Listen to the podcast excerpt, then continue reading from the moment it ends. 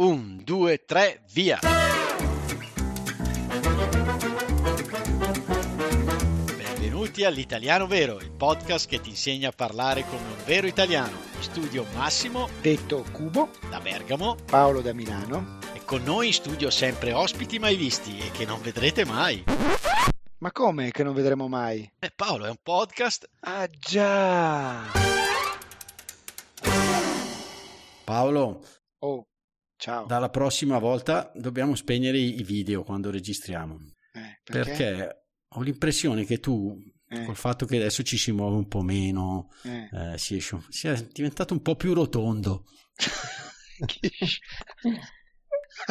che, sc- che scemo. E quindi eh, eh, io che ti ascolto anche, cavolo. Eh, vengono così, eh. Va bene, va bene. Eh sì, sì, sì. So- di- mi trovi? Mi trovi rotondo? Mm, eh, un pochino, un pochino di più, sì, dai. Va bene. Avevamo detto No, avevamo detto Eh, che- avevamo detto che cosa, dai. che invitavamo ancora Carlotta. E infatti, che la quale, la quale è qui, è presente. Ciao. Buongiorno Carlotta. Ciao a tutti, ciao. Grazie ancora per la tua partecipazione. Grazie a voi. Ti ruberemo qualche minuto ancora dalla tua professionalità, visto che ci regali sempre Volentieri. un vocabolario molto tecnico, ma anche molto bello, anche proprio da ascoltare e da sentire. Non è vero, Max? Assolutamente. E avevamo detto che parlavamo proprio di questi aggettivi che riferiti a persone Sì. hanno un significato diverso se poi riferiti invece al vino. Quindi facciamo questo gioco qua, Eh, eh, utilizziamo questi aggettivi appunto per le persone e poi nello stesso momento chiediamo a Carlotta un ausilio per declinarlo direttamente sul vino. Cosa dici? Proviamo. Proviamo? Ci proviamo Dai, Carlotta? ci proviamo. Allora, il primo, visto che me l'ha tirato adesso Max, è rotondo. Ecco, mi Eh. trova un po' rotondo, che è Eh. bellissimo, no? Rotondo, però eh, da un punto di vista proprio se lo devo declinare, quindi me l'ha declinato direttamente su di me, quindi mi viene in mente un- la similitudine a un cerchio o a un qualche cosa un po' misterioso, ecco, non, non riesco neanche Sì. tanto a collegarlo a una persona. Vi dico una cosa, sì, c'è, c'è una canzone di Giovanotti Sì. che si chiama Bella e lui a un certo punto dice che è una delle definizioni più belle per una persona. Lui Mhm. dice bella come un tondo. Eh sì. E una volta scrissi a una ragazza, sei bella come un tondo, che nella sua semplicità è perfetto. E poi non vi siete più rivisti, immagino. Eh? Mi immagino poi non vi anch'io. siete più Poi dopo, rivisti. Eh, esatto. no, Carlo, eh, Esatto. in effetti adesso sono... Eh sì. lei si è sposato con un altro, eh, vabbè. Eh, vabbè, Eh. va a finire sempre così. È sempre così, è sempre. Quindi rotondo, Carlotta, quindi mh, questa sorta di cerchio, come si può? Rotondo è interessante perché alla fine noi eh, quando ci, ri- ci riferiamo al rotondo eh, al di fuori del vino abbiamo sempre eh, un riferimento visivo, cioè, Ecco, perché comunque rotondo, eh, cioè, tu pensi a qualcosa che effettivamente tu vedi eh, a livello visivo come eh, figura sferica o comunque che ricorda appunto un, un cerchio, quindi senza angoli. Nel vino non è proprio così, diciamo, eh, anche perché la- l'aggettivo rotondo lo utilizziamo nell'analisi gustativa. Quindi effettivamente non è un riferimento visivo, ma è un riferimento di natura tattile. In particolare, eh, rotondo è un attributo positivo, quindi eh, effettivamente quando lo riferiamo a una persona magari non è tanto così, eh, però nel vino effettivamente è un attributo positivo, in particolare ad esempio se quando definiamo un vino rosso lo degustiamo e lo, de- lo definiamo rotondo, vuol dire che ehm, la con- sua consistenza tattile in bocca è percepita come qualcosa di morbido, di eh, soffice, quindi senza angolosità e quindi di conseguenza ricorda comunque una, ehm, una figura sferica comunque. Che cos'è che dà l'angolosità al vino rosso? Principalmente sono i tannini che sono imputati appunto alle sensazioni di durezza e non di morbidezza. Quindi in questo caso, quando si parla di rotondo, si parla di sensazioni di morbidezza del vino. Si può dire, ad esempio, anche nei vini dolci, passiti, proprio perché grazie alla, magari alla gradazione alcolica che è leggermente più alta e grazie al co- contributo della glicerina che ha, dà questa consistenza, diciamo, tattile più morbida, i vini passiti generalmente vengono definiti rotondi. Perfetto, ma ecco il primo acquisto del, del vino che dobbiamo fare per eh, eh, vincere Città del Vaticano. Andrò a prendere subito qualcosa di rotondo, quindi di un passito, subito, anzi più, più, di un passito magari, così almeno vedo, vedo varie, i vari cerchi se sono più grandi o più piccoli. Ecco, Beh, ma comunque certo, per una persona rotonda, un vino rotondo è un abbinamento perfetto direi. non ho capito la battuta e piacevolmente se domani ti vedo a lavoro ti, non ti offro il caffè va bene. Va bene, va bene.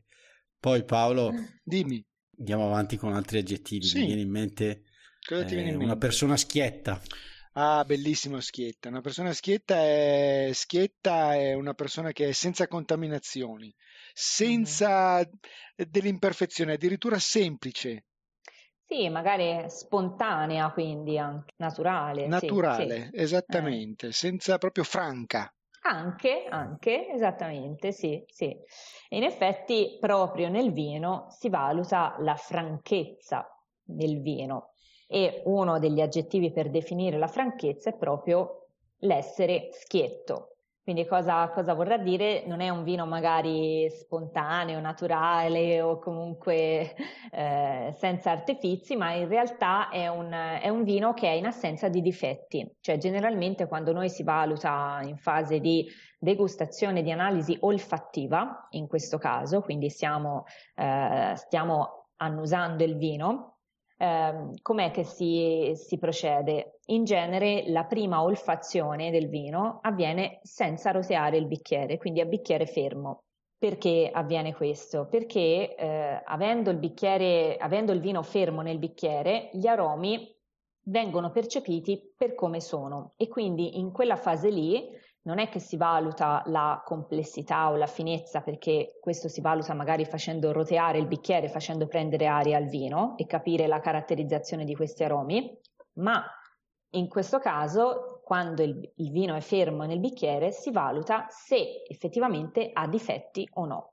Questo è interessante e è importante valutare la franchezza del vino senza girarlo eh, nel, nel, bicchiere perché molto spesso quando si fa roteare il, il, il, bicchiere il vino prendendo aria le componenti aromatiche più volatili tendono a salire verso l'alto e a coprire può darsi possono coprire eh, degli eventuali difetti e quindi questi non verrebbero riconosciuti subito.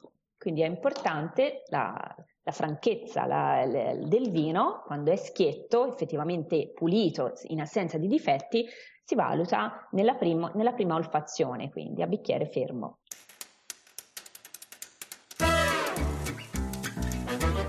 Max, ti ricordi che c'è un metodo tanto semplice quanto direi quasi geniale per imparare 4.000 parole italiane partendo dall'inglese? Sì Paolo, me lo ricordo bene, è il metodo che ci ha spiegato il professor Tom Means dell'Università di New York nell'episodio 47. Mm, e come funziona? Tom ci ha spiegato che queste parole sono molto simili tra italiano e inglese, infatti cambiano solo nella parte finale. Quindi ha individuato 24 schemi che se applicati correttamente ci permettono appunto di imparare velocemente queste parole. Ma facciamo un esempio tratto dal suo libro. Mm, allora, per esempio, le parole che in inglese finiscono con ty in italiano diventano con il ta, con la a accentata. Quindi vuoi dirmi che probability diventa probabilità?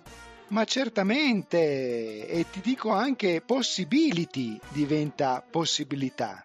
E quindi scommetto che quantity diventa quantità. Bravissimo! E come si chiama questo libro, Max? Allora, il libro di Tom si chiama Instant Italian Vocabulary Builder. Mm, e dove lo possiamo trovare? Sul sito dell'editore americano è scontato del 50% per i nostri ascoltatori e poi è disponibile in tutti i siti Amazon del mondo. Comunque i link per acquistarlo sono riportati nell'anteprima dell'episodio dei podcast player, ad esempio eh, Apple Podcast, Spotify, Player FM.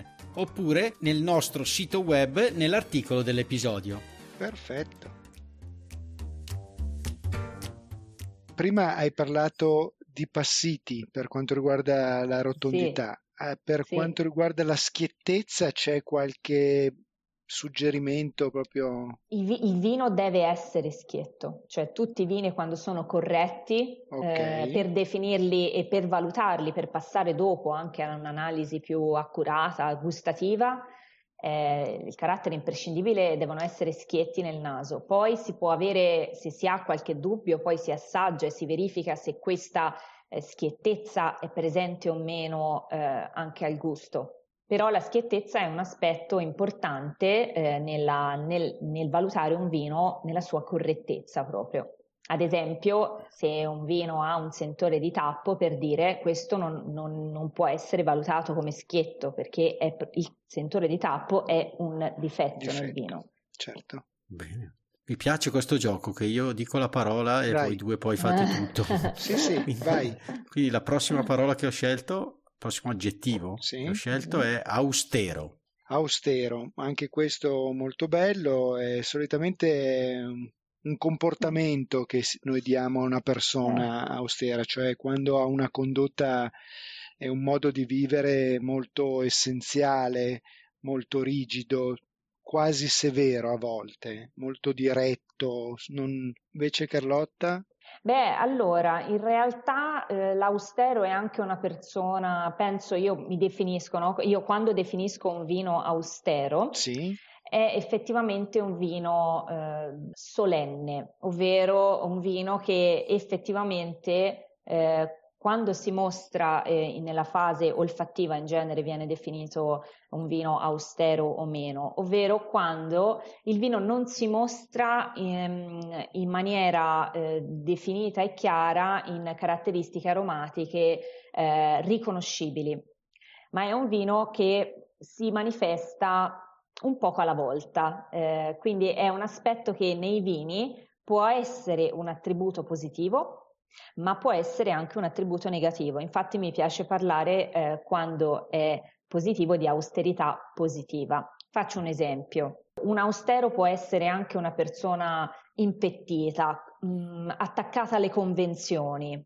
un austero, invece, una persona austera può essere anche una persona, facciamo un esempio, no? Xaba dalla Zorza, no? Una persona elegante, formale nei modi, ama le buone maniere, sì. ha un bel portamento, è educata. Ecco, una persona effettivamente con educazione e con formalità nei modi può essere definita una persona austera, però c'è differenza, diciamo, tra le due. Ecco, un quadro di Piero della Francesca, il doppio ritratto dei duchi di Urbino, è austero, effettivamente, però è magnifico, è bellissimo. Cioè, per me è, è, è quando lo, mi ci sono trovata davanti, io sono rimasta a bocca aperta.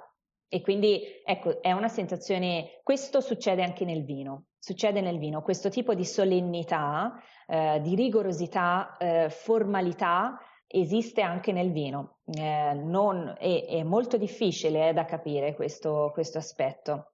Eh, non è l'esuberanza, non è la stravaganza degli aromi, non è la complessità olfattiva, ma è la grande finezza mostrata eh, poco alla volta. è molto difficile questo da capire.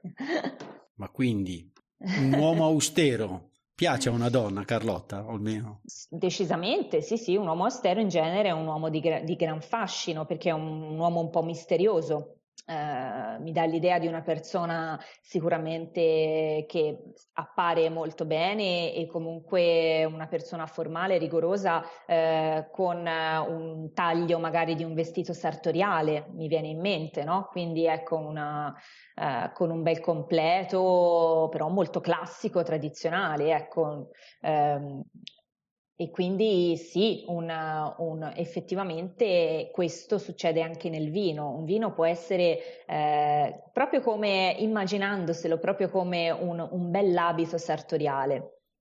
Bellissimo, bellissimo Molto, Paolo. Beh, ci, dato, eh, ci hai dato un sacco di ulteriori aggettivi, tra l'altro, no? ulteriori termini tipo rigorosità, formalità, mamma mia, stravaganza, esuberanza Ah sì sì, sono tutti comunque caratteristiche che un vino può avere, assolutamente.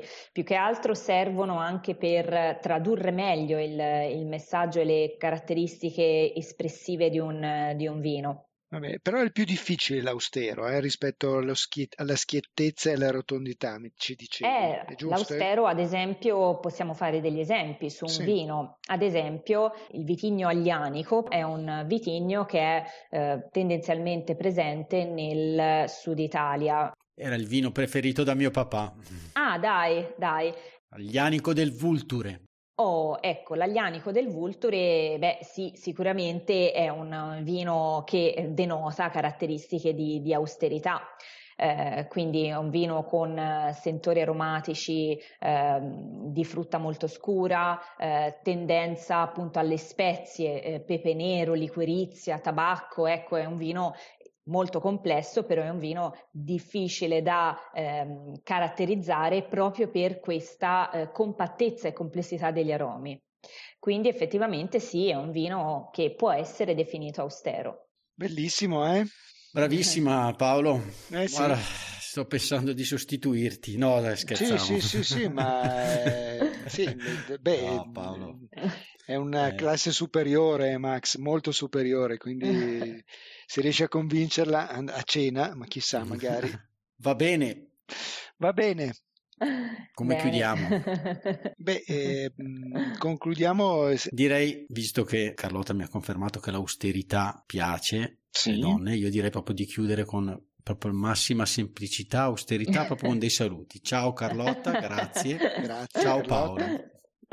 Un grande piacere, grazie. Grazie tante. Ciao Max, alla prossima. Ciao, ciao. a tutti. Ciao, ciao, ciao. ciao. Mi raccomando, il divertimento con l'italiano vero non finisce qui. Ma come, Max? Ti sei dimenticato qualcosa? Ma no, mi riferisco alle trascrizioni avanzate di Sara, che contengono spunti, approfondimenti e un esercizio relativi all'episodio. Ah, ottimo!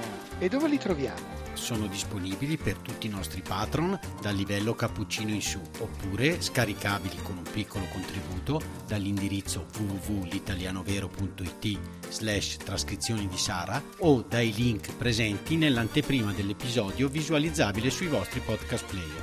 Bene, allora buona continuazione.